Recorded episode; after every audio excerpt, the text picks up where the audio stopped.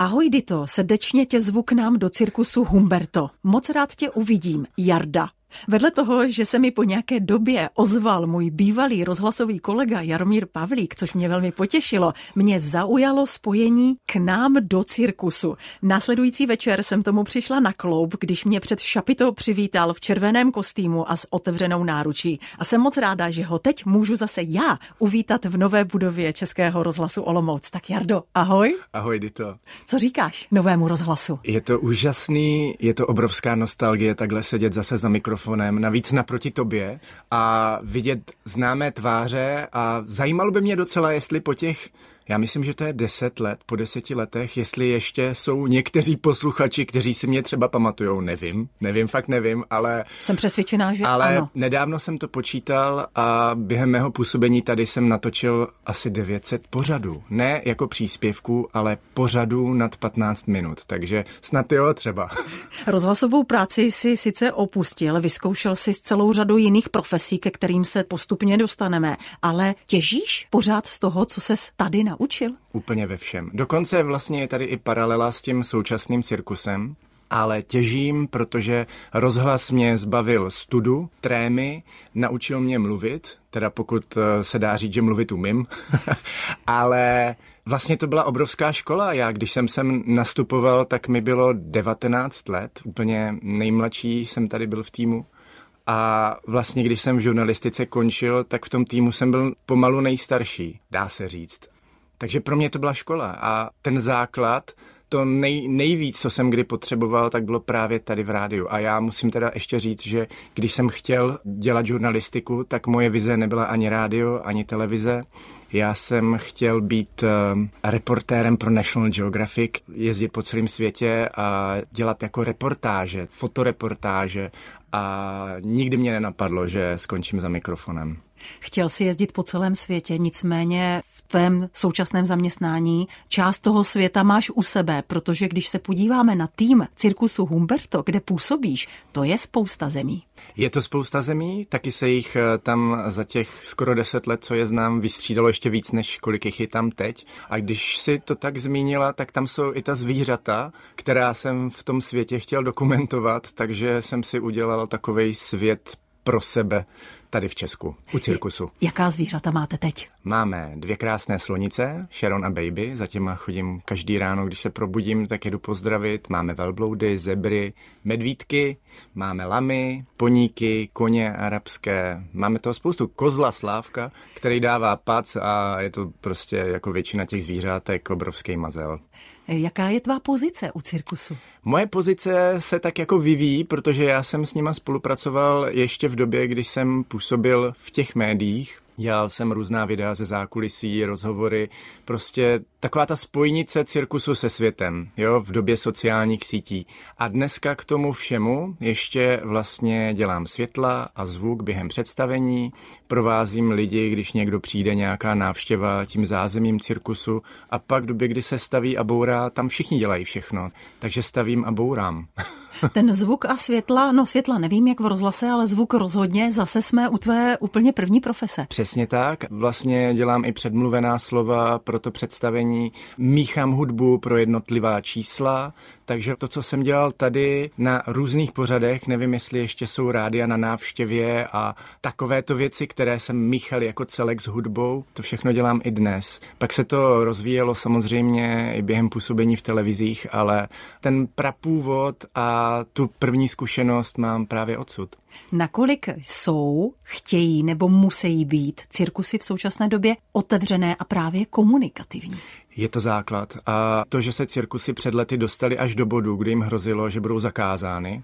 Ono sice měly být zakázány zvířata, ne cirkusy, ale já říkám a jsem zastáncem toho, že cirkus bez zvířat není cirkus, protože cirk znamená kruh, ta kruhová manéž vznikla proto, aby kolem ní běhala právě zvířata a je to ten prapůvod tohoto druhu umění.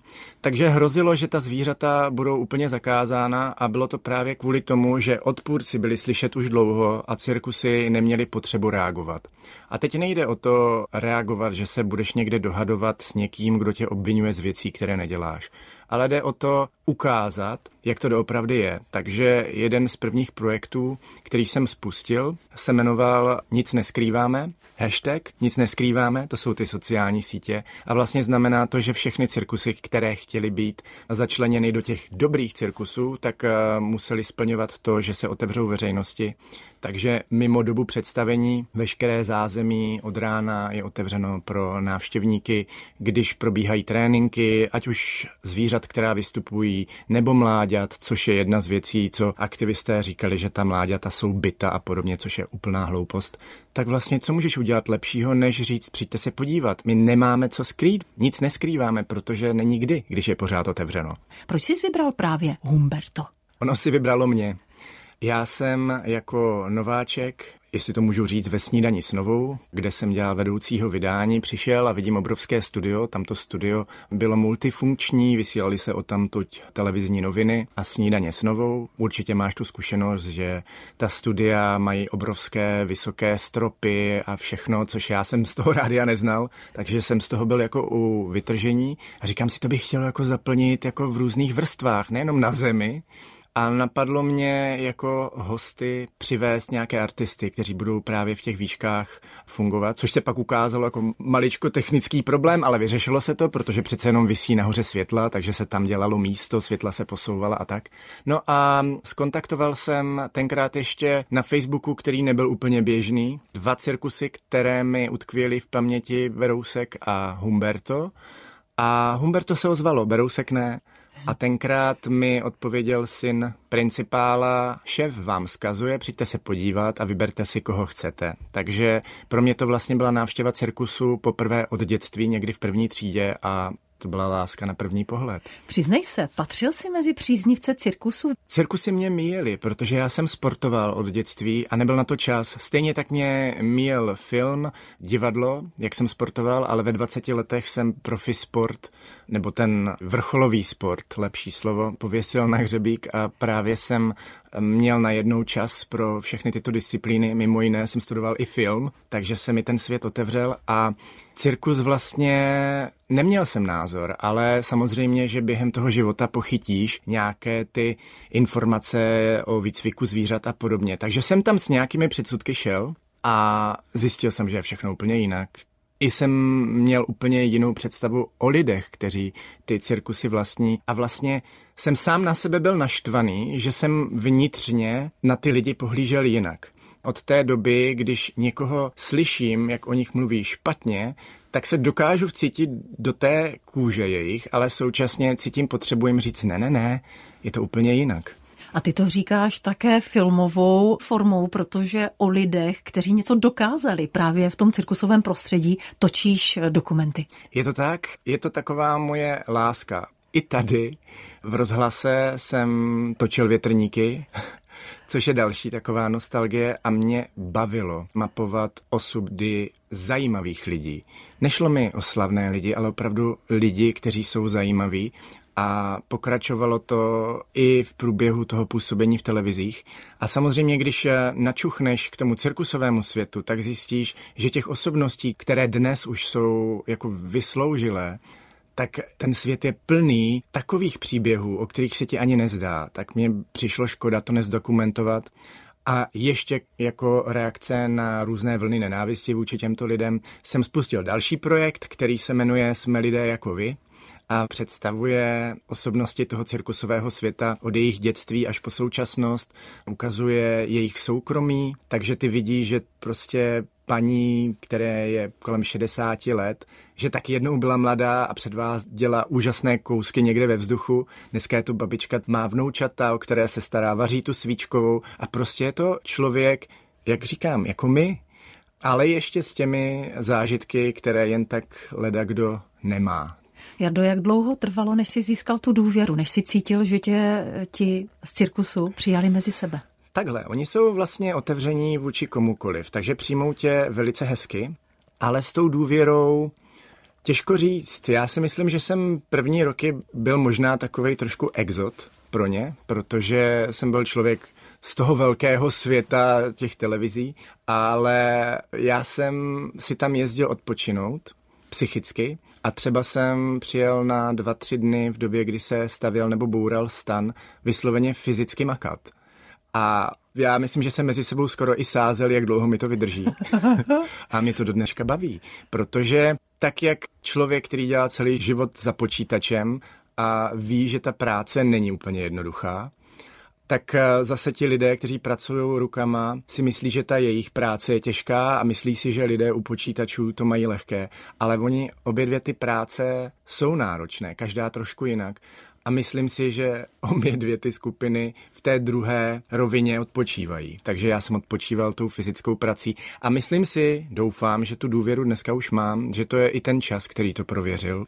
A Myslím si, že za celou tu dobu, co je znám, jsem neudělal žádný podraz nebo něco, cokoliv, co by tu důvěru mělo nabourat. Naším hostem u mikrofonu je rozhlasák, také televizní pracovník, producent, dramaturg. Co všechno si vlastně v těch televizích, kterými si prošel Jardo Pavlíku, dělal? Uh, ještě jednou ahoj. ono toho je hodně a mě, když se někdo ptal, jakou mám profesi, tak já už jsem po letech sklouznul do toho, že říkám autor. Protože tam se schová úplně všechno. Od rozhlasu přes spravodajství eh, v televizi, přes tiskového mluvčího, fotografa, kameramana, já nevím, co fakt ještě, jo. Já říkám, dělám, co mě baví. A to bylo jedno z kritérií vždycky u práce, kterou jsem měl, že mě práce musí bavit. Je to součást, obrovská součást našich životů. A vždycky jsem měl ještě jedno důležité kritérium, že si musím vážit vedení, lidí, kteří mi šéfují a musím prostě vědět, že ta práce má smysl. Takže kdyby mi někdo řekl na začátku té mé cesty, že budu třeba tady v rádiu, tak bych tomu nevěřil. Já jsem se sem dostal úplně náhodou skrz eh, kolegyni Václavu Vařekovou, která tady dlouhá léta pracovala. Nyní Marešovou, kterou můžete slýchat na radiožurnálu. Přesně tak. A to byla moje spolužačka na žurnalistice. Fakt to byla obrovská schoda náhod. Měla točit jeden rozhovor s člověkem na filmové vědě, s Janem Gogolou, který se mi dohodil a ona na poslední chvíli neměla čas a říkala mi, hele Jardo, já ti počím minidisk, natočíš ten rozhovor s ním ty. Říkám, fajn. Natočil jsem ho, přinesl jsem rozhovor do rádia a Václavka říká, nechceš ho zkusit postříhat? A já říkám, já jsem to nikdy nedělal. No sedni si tady k mému počítači a je to jako ve Wordu, smažeš slovo, vymažeš slovo, akorát je to prostě zvuk, nejsou to slova. Tak jsem to postříhal, zavolala tehdejšího eh, šefa zpravodajství tady Petra Tomíčka, ten to slyšel a rovnou říká, nechceš s náma spolupracovat víc? A pak už to nabralo velice rychlý spát. Lidé zvenku, tedy mimo média, můžou ten svět sledovat díky celé řadě populárních seriálů a filmů, které jsou dostupné. Vzpomněla jsem si třeba na Newsroom. Tam je vidět ten neuvěřitelný frkot. Jaké to bylo třeba během tvého působení v televizi Nova, ve snídaní s Novou, která je, já říkám lidově, taková nenažraná, nenajezená, protože pořád potřebuje nové, nové impulzy, hosty, témata. Je to tak. A kdyby si ještě věděla, v jak malém týmu celý ten tříhodinový každodenní pořad vzniká, tak bys koukala. A další věc je, že já jsem tam pracoval tak, že jsem pracoval pět nočních od 8 večer do 9 ráno, třináctek, a pak jsem měl 9 dní volno, ale během té noci jsem tam na to všechno byl úplně sám. Měl jsem teda v terénu redaktora, mohl jsem zbudit reportéry z krajů, když se cokoliv dělo a dělo takže to bylo velice náročné. Ale člověk to bere, že to k té práci patří a vydržel jsem tam 9 let a byl jsem spokojený i po těch devíti letech a ten režim mi vyhovoval. Daleko horší situace nastala, když jsem pak přešel na CNN, tam jsem byl rok bylo vlastně 10 měsíců. Ani ten rok jsem tam nevydržel, ale byla to obrovská zkušenost, protože poslední taková čárečka, co jsem v té žurnalistice ještě chtěl zkusit, byla vysoká politika. Tam jsem se věnoval pořadu 360 stupňů a tam to bylo tak, že prostě denně musíš řešit aktuální témata, schánět k tomu ty nejvhodnější hosty, kteří samozřejmě zrovna ten den nemusí mít čas, takže si je domluvíš na třeba druhý den a pak se něco stane, takže těsně před vysíláním třeba vše, co máš připravený, musíš takhle schodit a začínáš znovu. Takže tam ten stres je obrovský. Ale zase něco tě žene dopředu, musí to být ta láska k tomu povolání, ale u mě v tu chvíli už vlastně to tak nějak přestalo dávat smysl. Teď pracuješ u cirkusu Humberto už nějakých pár let. Je to bez stresu? Není. Není, samozřejmě, že ne. Musíš reagovat i na ty aktivisty do dneška. Ty víš, že ty věci, které píšou, že jsou to hlouposti, ale současně si uvědomuješ, že majitel toho cirkusu, za kterého dáš ruku do ohně, který je takovej, doufám, že teďka to neposlouchá, neurazí se, je takovej můj druhý táta, jo.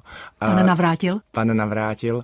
Ten buduje 30 let tady nějakou reputaci toho cirkusu, že to je člověk, který pro ty zvířata dýchá a každá věc, kde ho někdo pomluví, tak ty to vnímáš jako potenciální nebezpečí toho všeho, co on prostě buduje. A ty ho znáš jako toho rizího, skromného člověka a chceš mu pomoct. Takže ty stresy jsou ohledně toho. Pak jsou, ano, sáhl jsem si i letos já na dno během hostování v Havířově, kdy jsme byli na pozemku, který, když zaprší, tak prostě je to bahno a lilo nám týden jak z konve, takže tam jsme zapadli a člověk je promočený skutečně až na kost. To prostě není místo na těle, kde by nebyla voda. A já jsem pak, protože jsme hostovali vedle Globusu, šel si koupit oblečení od hlavy až k patě dolů a pode mnou byla louže vody, ne že kapky. A prodavačka říká, je, nám tady zatýká střechu. Říkám, to je země. Teď se tomu směju a člověk se na to dívá s úsměvem a takový ten pocit, překonal jsem to, ale ten stres je tam taky, ale je vykoupený tou radostí z toho, co děláš.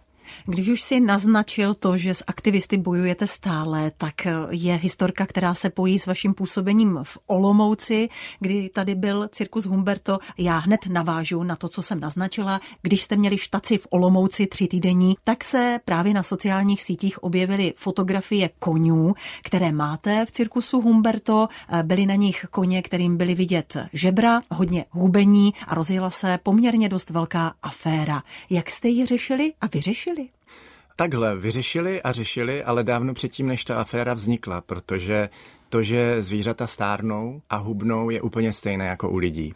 Tyto koně nevlastní přímo cirkus, ale majitelka slonů má k tomu i osm arabských hřebců. Když si pořizovala tuhletu drezuru, tak eh, vzala k sobě už staré vysloužilé koně z Francie, kterým chtěla dát ještě posledních pár let života. Ty koně tady jsou čtyři roky a vlastně čtyři roky si je vypiplávala. Ale bylo otázkou času, kdy stejně jako u těch lidí, jak jsem říkal, ta zvířata začnou stárnout tak, že už je to neodvratné. A stalo se to u jednoho koníka, který najednou začal hubnout a nevěděli jsme proč, ale samozřejmě, tak jak to v tom cirkuse je, máš kontakty veterinářů a těch nejšpičkovějších, které můžeš v Česku najít, vždycky v té oblasti, kde seš, tak ona okamžitě začala konzultovat, co by to mohlo být. Dělali se testy na parazity, testy krve, příkrmy se řešily, složení stravy, ale prostě nic nepomáhalo.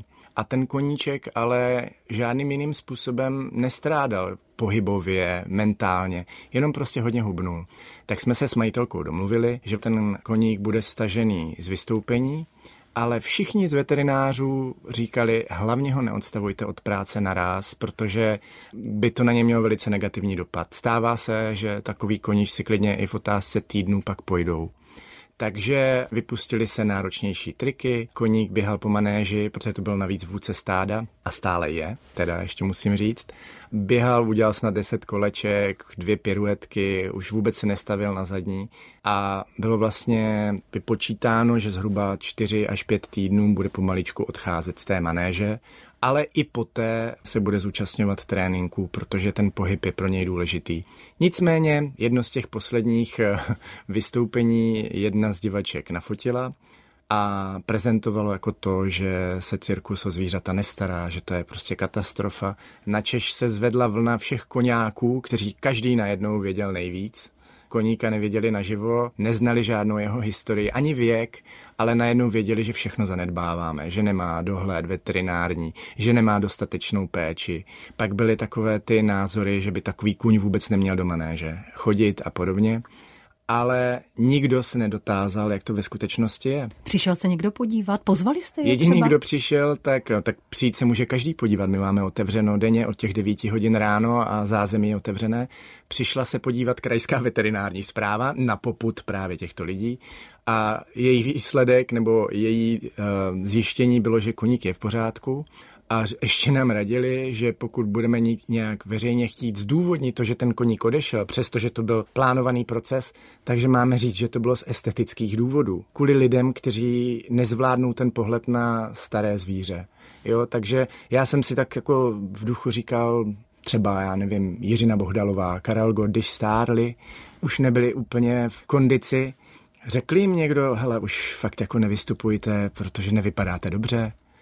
Jo, je to taková analogie s těma zvířatama, možná trošku přitažená za vlasy, ale ten kůň dělal něco, co ho baví, protože ta zvířata vidí, že jestli do té manéže chtějí nebo nechtějí jít, a dokonce i my máme v cirkuse zvířata, která nevystupují, protože třeba v určité fázi života přestali chtít chodit do té manéže a zůstávají ve výbězích. Máme medvědici Markízu, která už nevystupuje. Od svých tří let, teď jí myslím devět, předvádí se sama před návštěvníky právě toho zázemí. Občas vedme klacek, začne s ním žonglovat jako nohama a, a dělá jí radost, že se může předvíst ale nedělá to ráda zrovna v okamžiku, kdy my se rozhodneme mít představení. Ta ostatní zvířata už třeba slyší hudbu a už jsou připravena a chtějí. U ní to bylo jinak. A nikdo ji nenutí.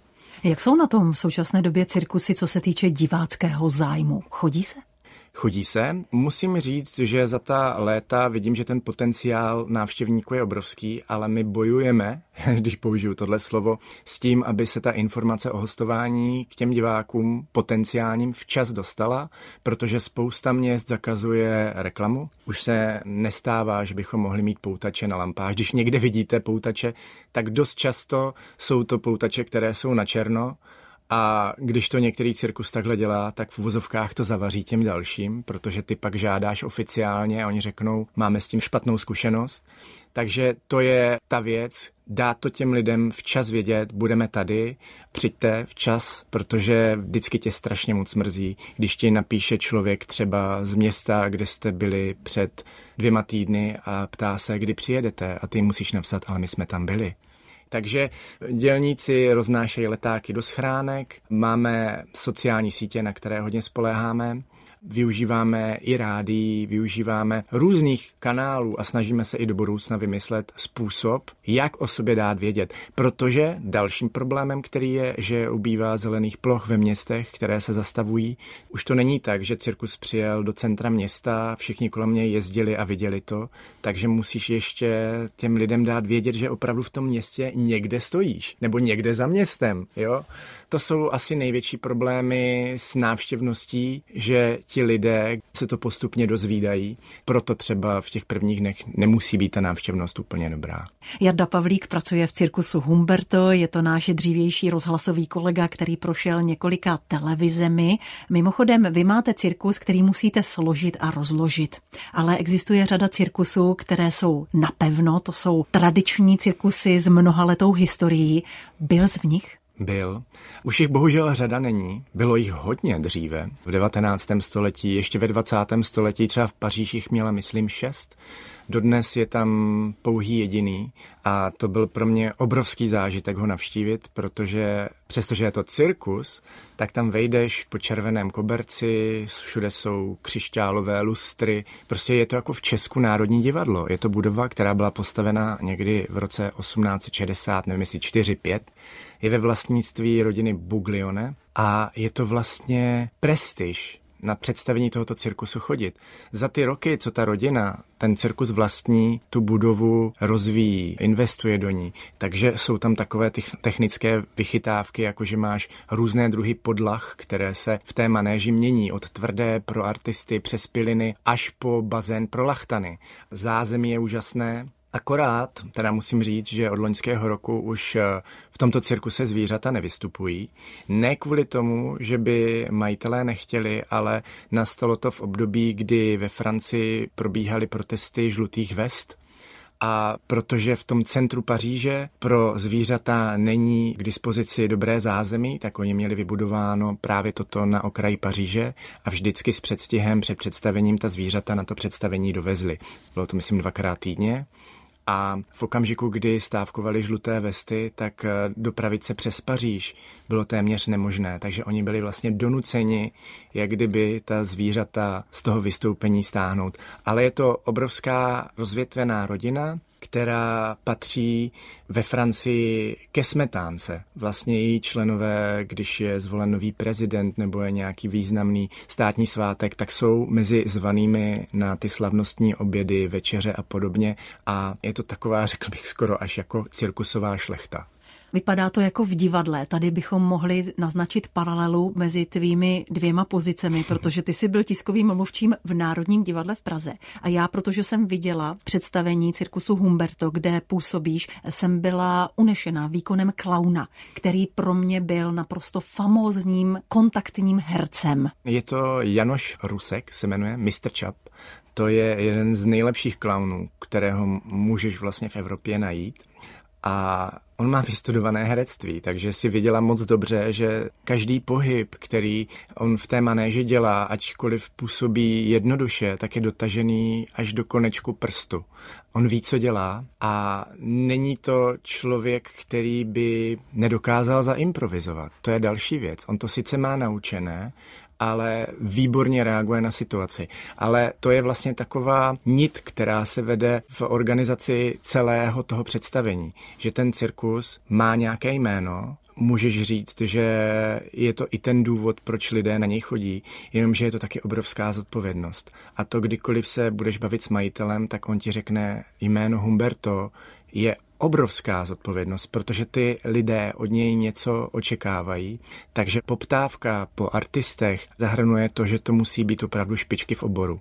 A klauna Čapa, mistra Čapa, já si pamatuju z roku 2017, kdy v cirkuse byl naposledy, pak byla až do letoška pauza, byli jiní klauni a já jsem se strašně těšil, až bude zpátky a i vidí, že ten vztah s těmi majiteli už má nějakou historii. Já myslím, že on tady je ve výsledku, já ho pamatuju po druhé a on už tady možná po třetí, možná po čtvrté za dobu existence novodobé Humberta a tam je to i o těch lidských vztazích, že to je na tom životě u cirkusu super, že žiješ a pracuješ v kolektivu lidí, kteří jsou současně tví přátelé. Jardo, bydlíš v Maringotce? Bydlím v Maringotce. Je to dobré bydlení? Je to úžasné bydlení. Ze začátku jsem si nedokázal představit, jaký ten život bude, protože jsem vždycky měl nějaký byt a vždycky jsem chtěl mít tu terasu a tak a najednou maringotka, ale já v ní mám všechno. Já v ní mám pračku se sušičkou, mám v ní myčku, mám v ní krásnou postel s dobrou madrací, ale hlavně tvůj domov je to všechno kolem. Celý ten areál toho cirkusu je vlastně jedna velká zahrada, terasa, sousedi, takže ten samotný prostor, kde ty spíš a jíš, nemusí být vlastně tak velký. Kdybyste chtěli navštívit cirkus Humberto, tak bychom vás poslali do Prahy 100 důlek, kde bude až do 26.11. Pak se zazimuje kde zimuje Jarda Pavlík? Jarda Pavlík zimuje v Olomouci, protože za celou tu dobu, přestože jsem eh, pracoval v Praze, ale jak jsem říkal, pracoval jsem pět dní, pak jsem měl devět dní volno, tak jsem se vždycky do Olomouce vracel a já jsem Olomoučák, já jsem nikdy nebyl Pražák. Sice teď jsem doma všude, kde mám maringotku, ale toto je místo, kam se vracím, když mám volno. Takže potom v prosinci ho klidně můžete potkat třeba na vánočních trzích na v centru města, na Punči a mít spoustu dalších otázek, protože v rámci toho, co on už všechno vyzkoušel, by jich byly tisíce. Eh, děkuji moc, že jsi dnes byl hostem Dity Vojnarové, hostem svého českého rozhlasu Olomouc a budu se těšit na další setkání. Ahoj. Měj se hezky, ahoj.